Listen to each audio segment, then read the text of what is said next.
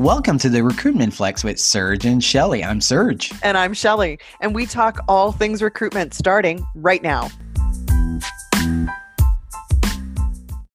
Hi, welcome to another episode of the Recruitment Flex. I'm Shelley, and today we are going to cover some really cool topics. The first one is things you need to include in your job post. Let's kick it up a notch. The second, we're going to talk about recruiters, what not to do if you want to keep your job. and then thirdly, we get to talk through our favorite topic, and that is the top applicant tracking systems ranked by the recruiter community. So, with no further ado, let me introduce my lovely and talented co-host, Serge Boudreau. Shelley, nice seeing you again. It's been probably a day since I've seen you, so you're looking fantastic. Let's yeah. talk about someone that's looking really fantastic. Yes. Let's introduce our guest co-host, Will Van Middendorp. Who looks younger every time we have him on the show. What is going on with you? Are you taking young pills or something, Will? Just have two young kids and be pushed by a partner to do a workout every day after drinking pretty much through the holidays. So stop drinking, workout, and just keep running. But thank you so much. You look amazing as well. And oh, gee, gee, thanks. Gee, Stop thanks. sucking up, Shelley. He is not looking. He does look younger. Not look younger with his hair longer. Yes, he does. He looks like he's growing a mullet. Is is that the style you're going for, Will? You know what? I'm going back to the 80s. Like I'm from Europe, so I, I got to bring it back a little bit here. You haven't been on a show probably in four or five months. What has been happening in the world of Will? A lot of good things, actually. I'm excited to be here. First of all, thank you so much for having me again. It's always a pleasure. And even listening to your podcast just always gives me energy and i love the bickering between the two of you. So i'm happy to be part of that again. A lot is happening. I took a little bit of a break from the canadian recruiter networking group which uh, was desperately needed. I dare to say i was a bit overwhelmed with everything that i did last year and trying to get mm. back in there. But yeah, it's been rejuvenating to actually take a break over Christmas. Coming up with uh, a new event on February 24th, which Ooh. we're really excited about, and getting our first ever sponsor by CareerBeacon for that. So that's like amazing. Imagine. Um, I, imagine, I right? wonder how that happened, right? You know, uh, it's lovely, but we'll be talking about diversity sourcing, which is a really hot topic. And um, besides that, Next International, I've got some contracts on the go. I've got a, a new partner um, for Lucrative. So we're actively focusing on that to launch it this year. And I, I keep saying living a dream. How stupid does that sound? But every time people are like, How are you? And I'm like, I'm just living the dream. And I actually am. If I know anyone that's living the dream, it's Will. He's just doing his thing. You've got so many things going that you remind me of me with like 20 different things that you're working at once. I was just going to say that. Yeah. I think you guys are cut from from the same material cuz there's very few people that can keep up to the pace that you guys keep. Like it's almost unbelievable like all the things you have going on all the time. Like, well, you have wow. a lot going on, Shelley. Everywhere I look at right now, Shelley's involved, and she's a mover and shaker. Shelley Billinghurst. Mm, sure, sure, sure. Speaking of events, RecFest in the UK, July seventh. I'm just ready to click on purchase for my flights. I'm going to go. Serge, you need to come with me because I'm thinking of doing a Disrupt HR. I imagine there's spots, but Chad and Cheese are hosting the Disrupt HR stage. It's a disrupt stage, Kelly. It's not the disrupt HR. Disrupt HR is different. It's the disrupt stage. It's not associated with disrupt HR. What is disrupt HR is his own organization. The disrupt stage is just what they call the oh. the stage that Chad and Cheese are, are hosting. So yeah, I should be more careful. sign up for something. Oh shit. I'm glad you're going. I am still on the fence. Even though Tapad is coming? It, Tapad, everyone's going, but Shelly, you don't know me. I, I don't get FOMO I don't know or anything. Well, you do know me. You should know fear of missing out for me is not a thing. I have to look at all my priorities and what is going to be the ROI of going to that event. Oh Will, are you going? Maybe Will can go with you. No, I'd like I haven't thought about that. This is probably Oh my god, it's going to be so fun. So fun. It's an outdoor festival and it looks like an outdoor party with every recruiter that is anyone from around the world is going to be there. Come on you guys. You've got to come with me. I love the party aspect of it for sure. And I love the disrupt. Guys, Serge knows as well. Like we both once presented at that different disrupt event about the, the other oh, disrupt oh, event. Yes, exactly the other one. Yes, but yeah, I'll, I'll, look into it a little bit more. and it might be nice to just meet some other people outside of our regular circle. Well, and just for the record, WestJet has a sale on right now. I love And it's the Dreamliner flying direct to either Heathrow or Gatwick. Like, go buy your tickets. I will. I'm going to. No, I'm like I'm in awe. Like I'm going to look into. Come on, there's like, a seat sale. Like the the stars are fucking aligning here, guys. Seat sale. You can get there cheaper than flying to New Brunswick, for God's sakes. Yeah, and you're on the Dreamliner. Oh my God, the WestJet Dreamliner. Holy shit! It's it really is uh, the only way to go. Well, Shelley, you're not creating any FOMO anymore. I'm still noodling about it. I'm glad that you're going. You can represent the recruitment flex. You're the better no, looking of the me. crew anyway. So let's jump into our first recruitment. Uh, okay, Shelley. let's let's talk about something to include in your job post because if there's one thing that makes me nuts is reading all these cliche things about what the job includes, right? I know last week, Serge, we talked a lot about making sure that if you have great benefits, talk about it, go into depth. If you can offer growth opportunities other than maybe someday you'll be the supervisor, but if you're trying to attract really good performers, really good talent to your organization. It starts with the flip side of recruitment is understanding why people would leave a company, right? What is the the top reasons that if you're really good at what you do, why would you consider leaving? So take money off the table just for 1 second. If you were to ask people, even if you think of your own experience because Serge Will, I know you guys are top performers, like so much so that you had to start your own companies because nobody can put enough work on you guys. So, the number one thing I think is micromanagement, right? Why somebody's leaving is the same reason you can flip that around and use that, if it's true, of course, as part of a attraction statement on your job ad. Because we know that it's the yin and yang of why people leave and what they're attracted to. It sounds so basic, but I think if we don't remind ourselves of the reasons why people leave and how we can flip that around. For example, at this job, we don't micromanage and check on you every hour. We actually give you the space to concentrate on your job.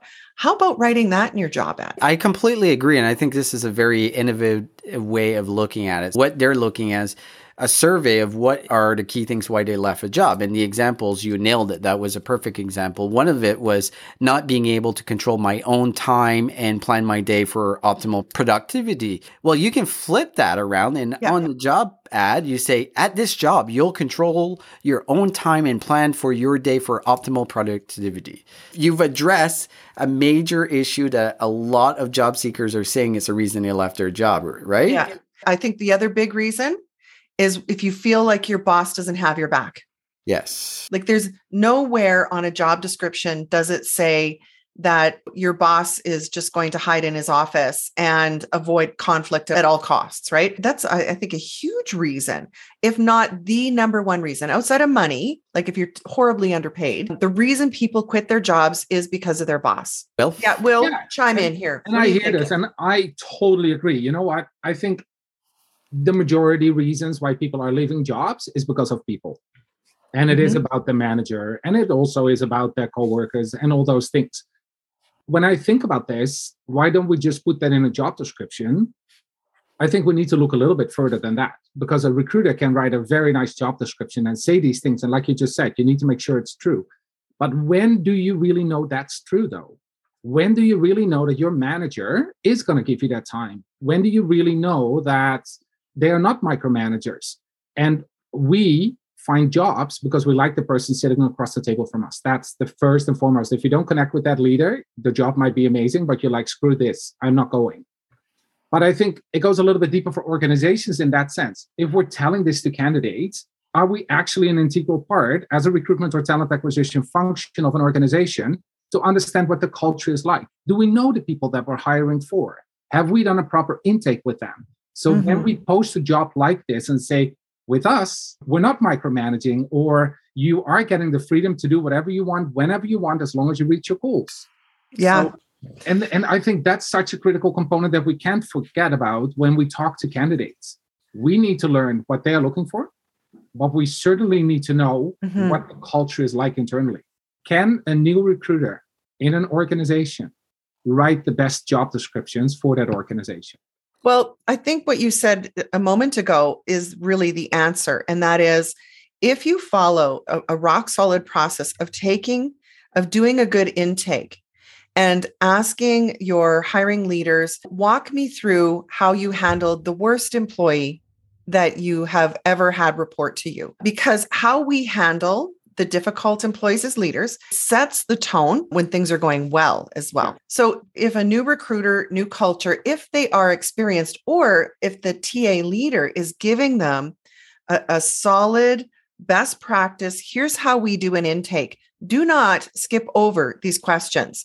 Yes, it may be hard to ask, but the beauty of being a new recruiter is you need to know this information. Like you'll get the hiring manager eye roll. That tells you everything.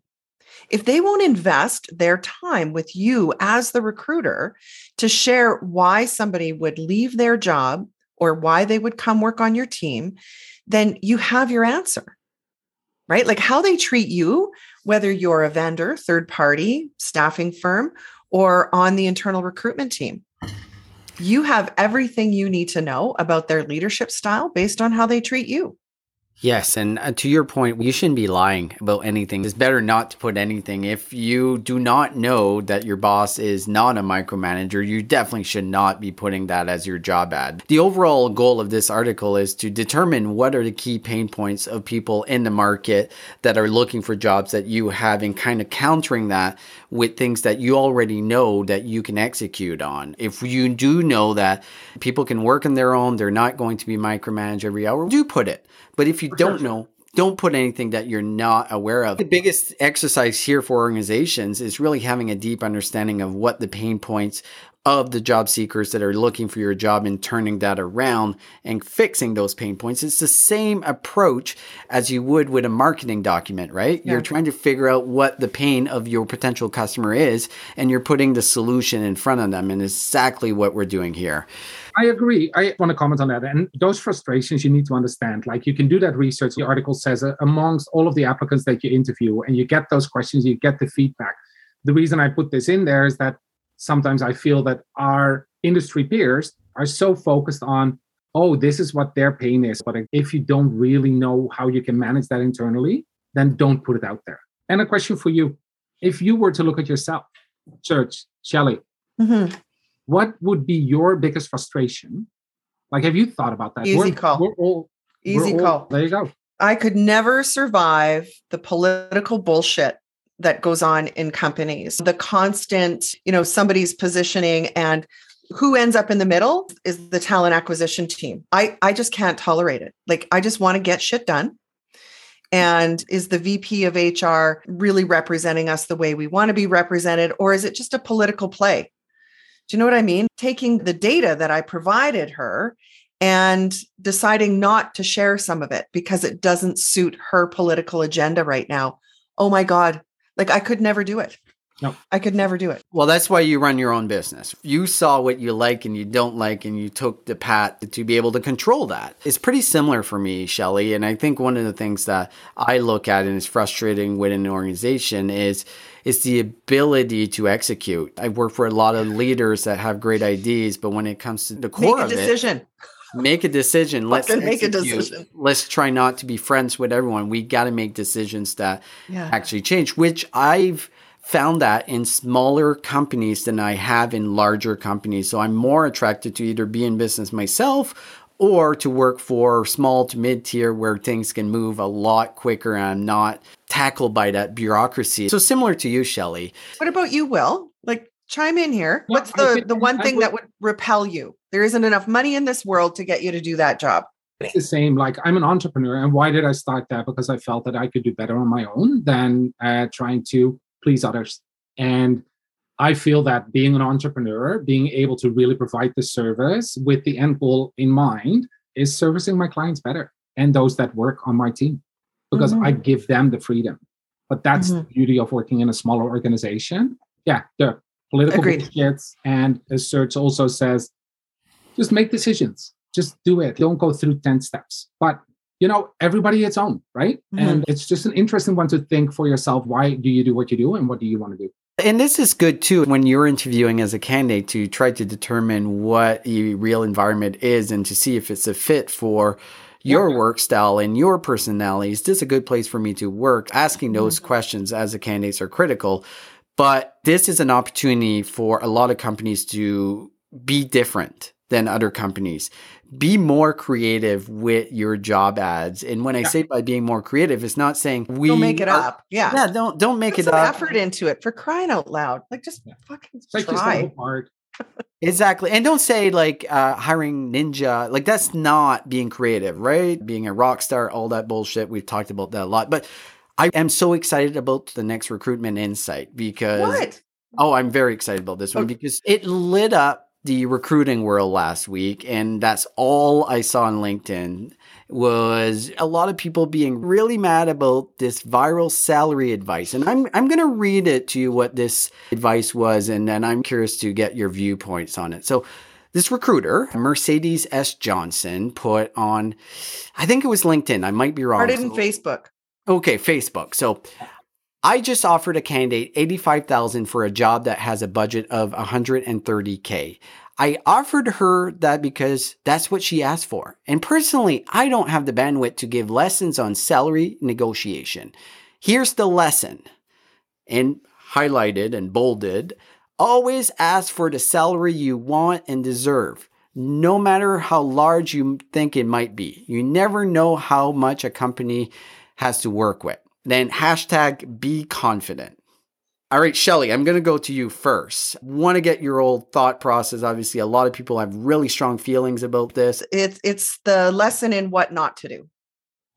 Why in God's name would you think it's appropriate to put something like that on Facebook? To what end? She was buried with comments and it went absolutely viral on every channel that there was, she tried to do a Hail Mary save by saying, Oh, the message was ask what you're worth. But the fact is, as a recruiter, candidates always believe they're worth more than they really are, right? They always do. So if somebody comes and says, I'm looking for, and this all precludes the fact that there's no pay transparency. You didn't post your pay range and you're putting the candidate at an immediate disadvantage because you're not advertising pay. And so somebody to come in and say this candidate had the experience that you were looking for and she said I'm looking for 130 to 150. Now, are you going to proceed with that candidate because now we're playing the game and the game is I gave you a range Nobody thinks they deserve the bottom of that range. So if you just flip it around slightly and take her advice and say, ask what you're worth, and that person believes they're worth 130 to 150, would they be excluded from the process? Because now you believe as the recruiter that they're outside the range you can offer. That is the game that everyone's playing. The recruiter doesn't trust that the candidate knows what they're worth. I think that's why it was such a gut punch to both candidates reading it and to the recruiter, I think the only thing that set my hair on fire about the whole thing that she said was when she said, I don't have the bandwidth to counsel people. And I'm like, you don't belong in recruiting. Mm. Like, you really shouldn't be a recruiter. Amen. Like, the damage this has done to our profession makes me sick. Will, share. Hashtag bullshit. That's what she should have written underneath her post. This is such bullshit. Uh, exactly like you say, Shelley. I personally don't have the bandwidth to give lesson on salary negotiation. Who the F are you? Like, why yeah. are you doing this? It's just mind blowing. And again, yes, she did apologize, but only after she was called out for something like this. And uh, there's a few things there. First of all, a recruiter should be an advocate on both sides. You're in the middle. Awesome point. Candidate and for the for the organization yep. you recruit yep. for, whether you're external, internal, you're there to build long-term relationships. If you can't focus on what this is going to do to retaining employees, then mm-hmm. you don't understand what recruitment is about. If it's just a part-time contract job for a certain term, so be it. But if you're going to mm-hmm. hire somebody at a salary range that is $45,000 less than what you actually budgeted for, this person is going to find out rather sooner than later that somebody else is offering you more money and they're out. Do you know how much money that costs you? That's triple to $45,000 because now you invested in them in training and now you don't keep them. You got to hire someone else. I get so mad seeing this. It is about the long term relationship. That's why you're a recruiter. Yes, you're good in finding the right employee who can add value to your organization. But if you can't add value to the organization in your position as a recruiter, then get the fuck out.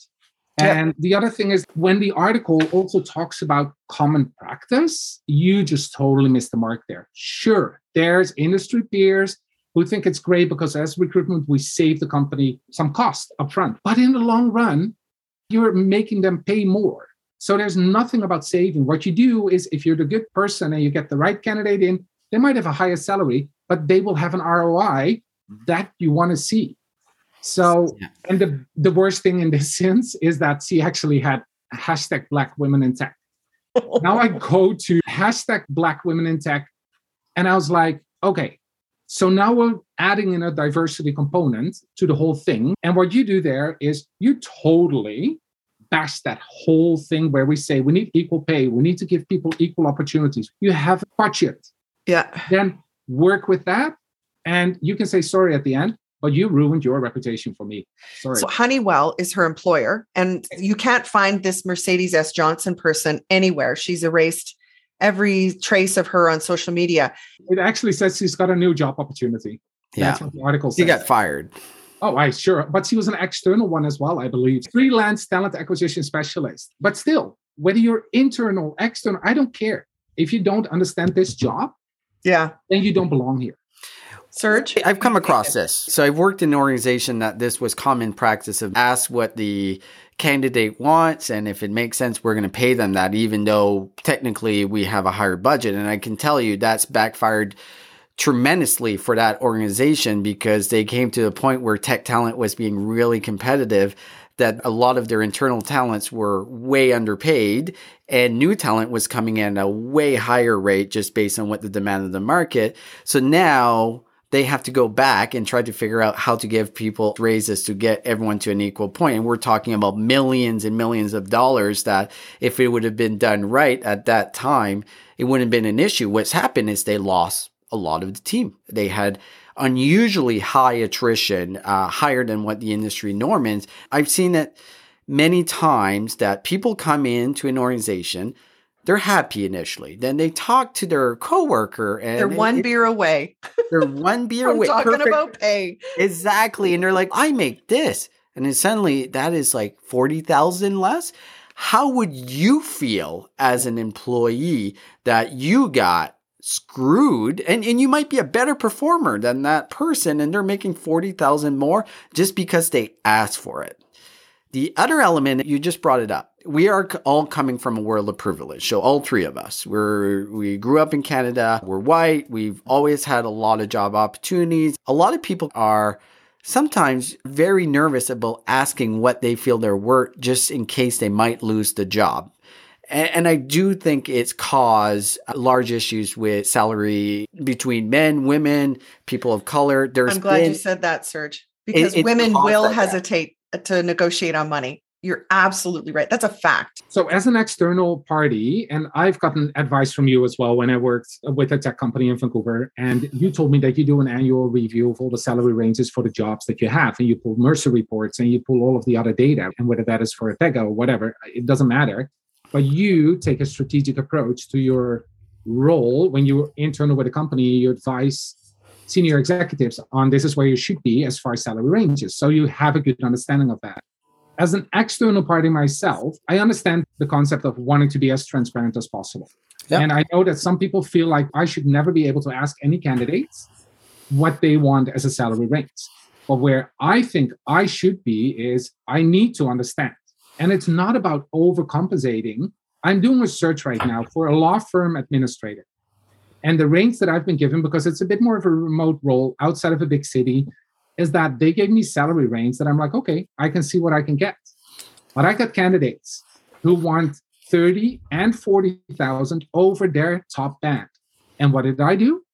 I said to them, it is beyond what they have told me, but it doesn't exclude you because I th- still think you've got the right skill set. You still bring exactly what they need. So I will put you in front of them. And if they decide that is something that they can't afford or they don't value your experience, then that's on them. But as an external recruiter, I'm an advisor. If I don't take that data into my consideration of presenting candidates, what I do then is just being like a corporate puppet and say, sure, you want this? Let's see what I can find and just give it to you. Then you're not taking that strategic approach anymore. Yeah. That's a, a great approach for sure. There's so much information available now, even mm-hmm. before you go to market. Come back to the client and say, like, we're miles apart yeah. for for what you're looking for. The other thing I wanted to just add, Serge, when you and I first started talking about this whole thing going crazy, was there is a little bit of wisdom of not always bringing people into the organization at the top of the salary band as well. So equally, I think demotivating is when you bring somebody in at the top of the salary band, pay them what they're worth, they perform, they meet all their objectives and you can't give them an increase.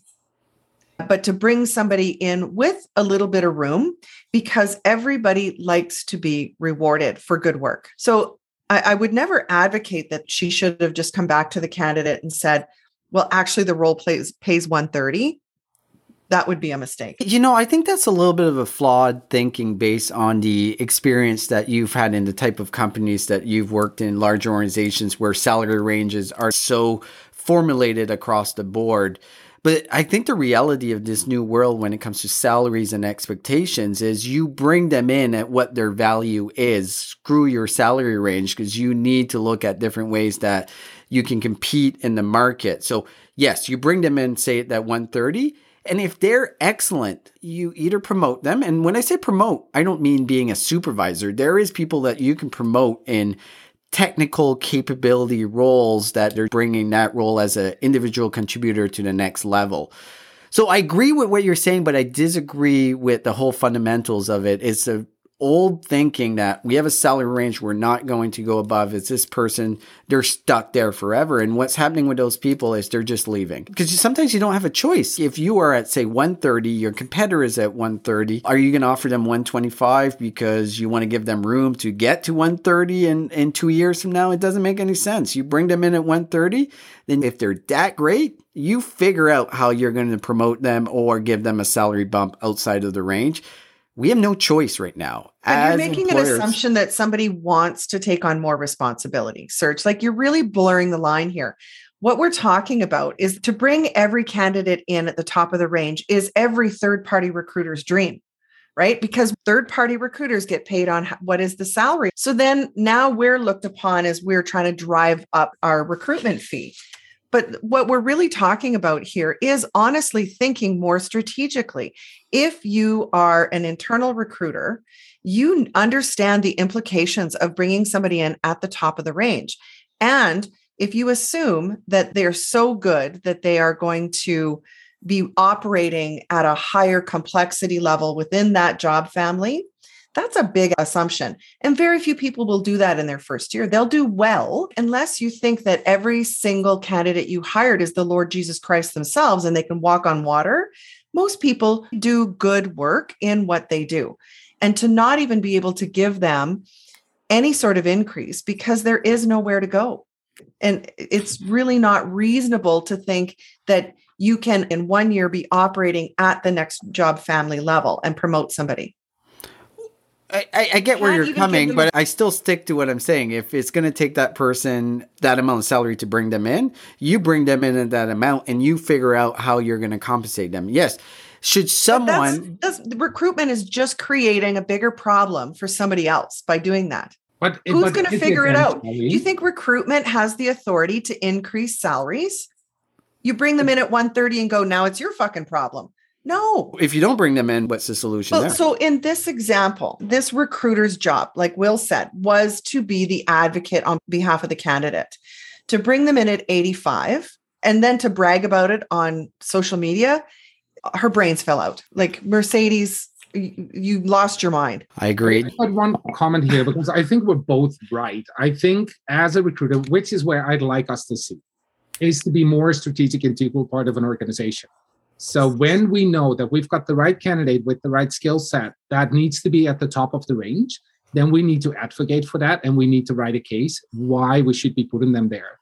And also clearly explain what value they bring to the organization, that eventually there will be an ROI. Therefore, we can get more money to possibly promote them. But in this is that recruitment's job? I think as an internal recruiter, you know all the insights from the market. You hear all about these candidates. If we're just going to go off a Mercer report and say, this is the data across so many hundred companies, there you go. Now you can do it. My neighbor next door might have a team of three people, doesn't have the budget that the other company with 100 people has, but they need the same skill set. So I think we as recruiters in the marketplace need to take a bit more of a strategic approach to say, we're consulting you, we're helping you, we're driving business, we're driving sales. Like eventually, your cost determine how much money you really make. But if we are just focused on this person has a bachelor degree, has five years experience, and they've done this and they work with this system, there you go. We're not adding any value. That's what an, a tech system can do for us as well. This lady is out of her mind talking about the fact that she's got 45,000 saved for the company. Well, you know what? You just got yourself fired, I assume, and you just brought in a candidate who will leave with no time. Do you know she got fired not because she did that, right? That would have been a really positive thing for upper management. I've seen it firsthand where they actually congratulate people for bringing in people at lower cost than what they expected. Right. She got fired because she bragged about it right. on social media, and that came back to Honeywell. So let's all agree on this. Let's agree on this principle treating people appropriately and yeah. setting them up for success and being honest with them is critical. If that salary would have been 120 and the high wage is 130, that is way more respectable to me to do that than just say, "Oh, you asked for 85, there you go. You're going to be underpaid. You might be the top performer, but screw you. I don't have time to negotiate." No, that is giving recruitment a bad name. We cannot go down that road. No. So, and if, if, you talk about the diversity component here, and then I want to refer back to an event I recently did with Rochelle Davies about Indigenous people. She said uh, that Indigenous people in general won't advocate for themselves. So they mm-hmm. won't go in strong with salary negotiations, but they might have the right skill set or value add for the organization. So we, as a recruiter, have the job that if we want a more inclusive, diverse workforce, we got to advocate for them. And if you're just pulling things away from them to just make yourself look better, you're not in the right profession, period. I wholeheartedly agree. I want to talk about something that is not controversial to any of us here. So let's just all agree, Mercedes Johnson. I hope you learn your lesson. I hope you find a job that she, you said she found another job. She didn't tell where she went. She's keeping it confidential. That's probably a good move. I would suggest not advertising it while this is so hot. But Let's talk about my favorite topic ATS, applicant tracking systems. And mm. our friends at Recruiting Brainfood did this amazing survey where they surveyed recruiters across the world on multiple different questions of what attracts recruiters to organizations, what type of systems do they use, and what ATS do recruiters like to use. And I don't think anything of it is going to be a surprise. So let me break down the world then I'll go into Canada. And if we have time, we can go into the United States. So in the world, the top ATS was Greenhouse.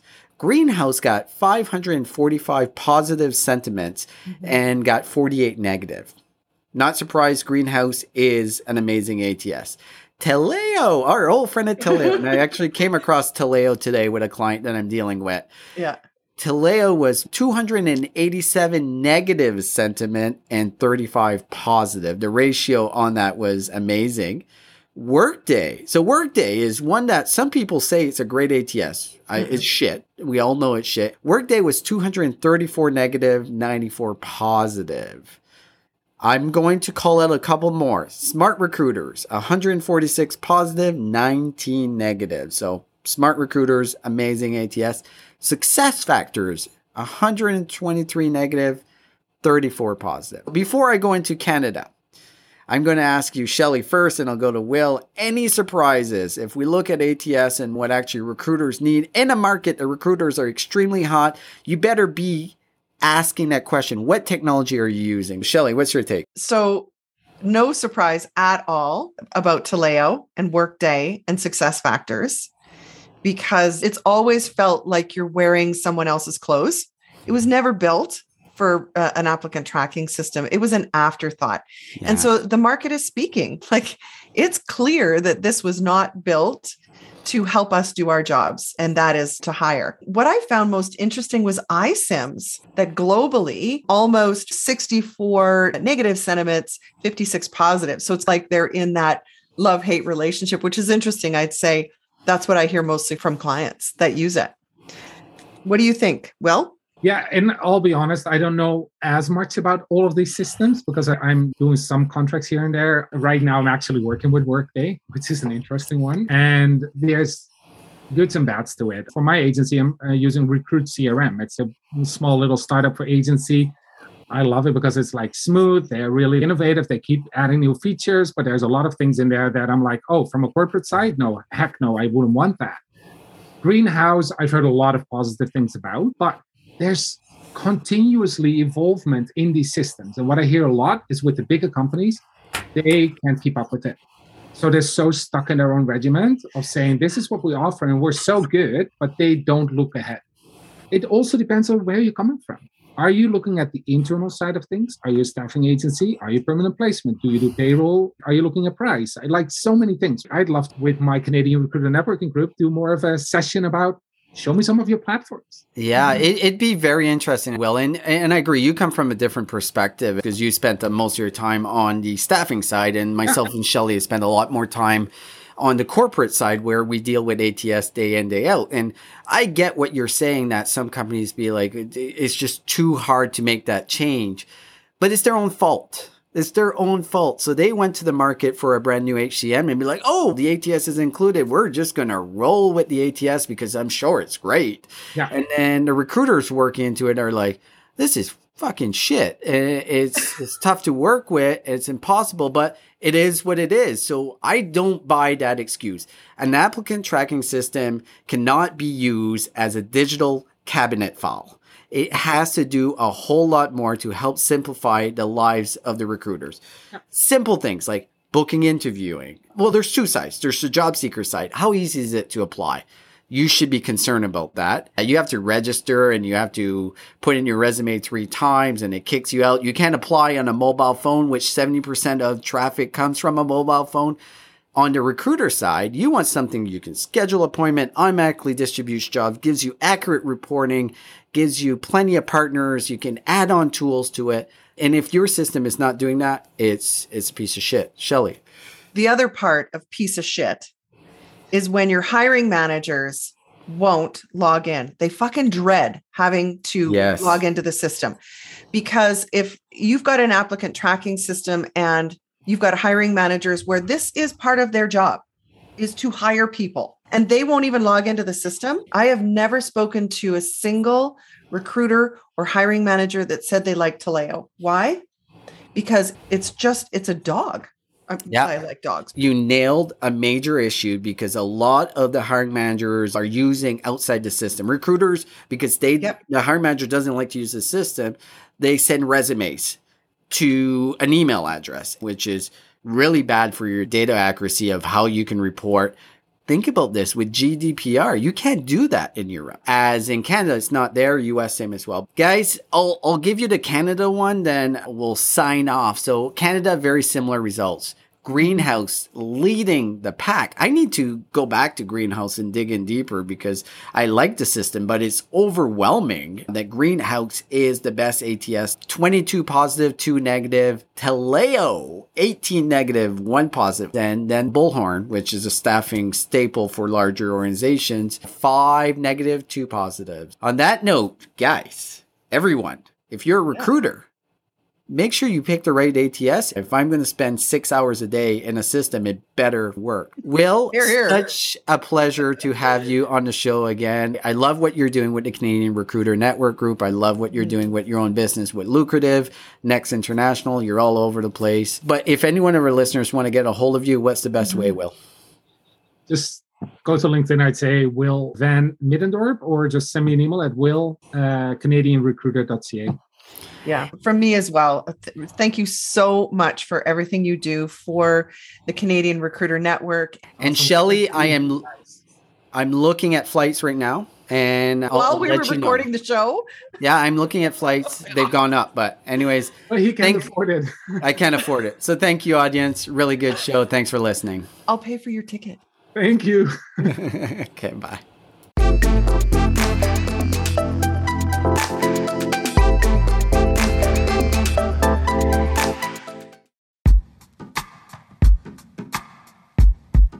The Jim Stroud podcast explores the discoveries and trends forming the future of our lives. Brain to brain communication, robot bosses, microchip implants for workers, and artificial intelligence replacing human workers are all happening now. If you want to know what's happening next, subscribe now to the Jim Stroud podcast.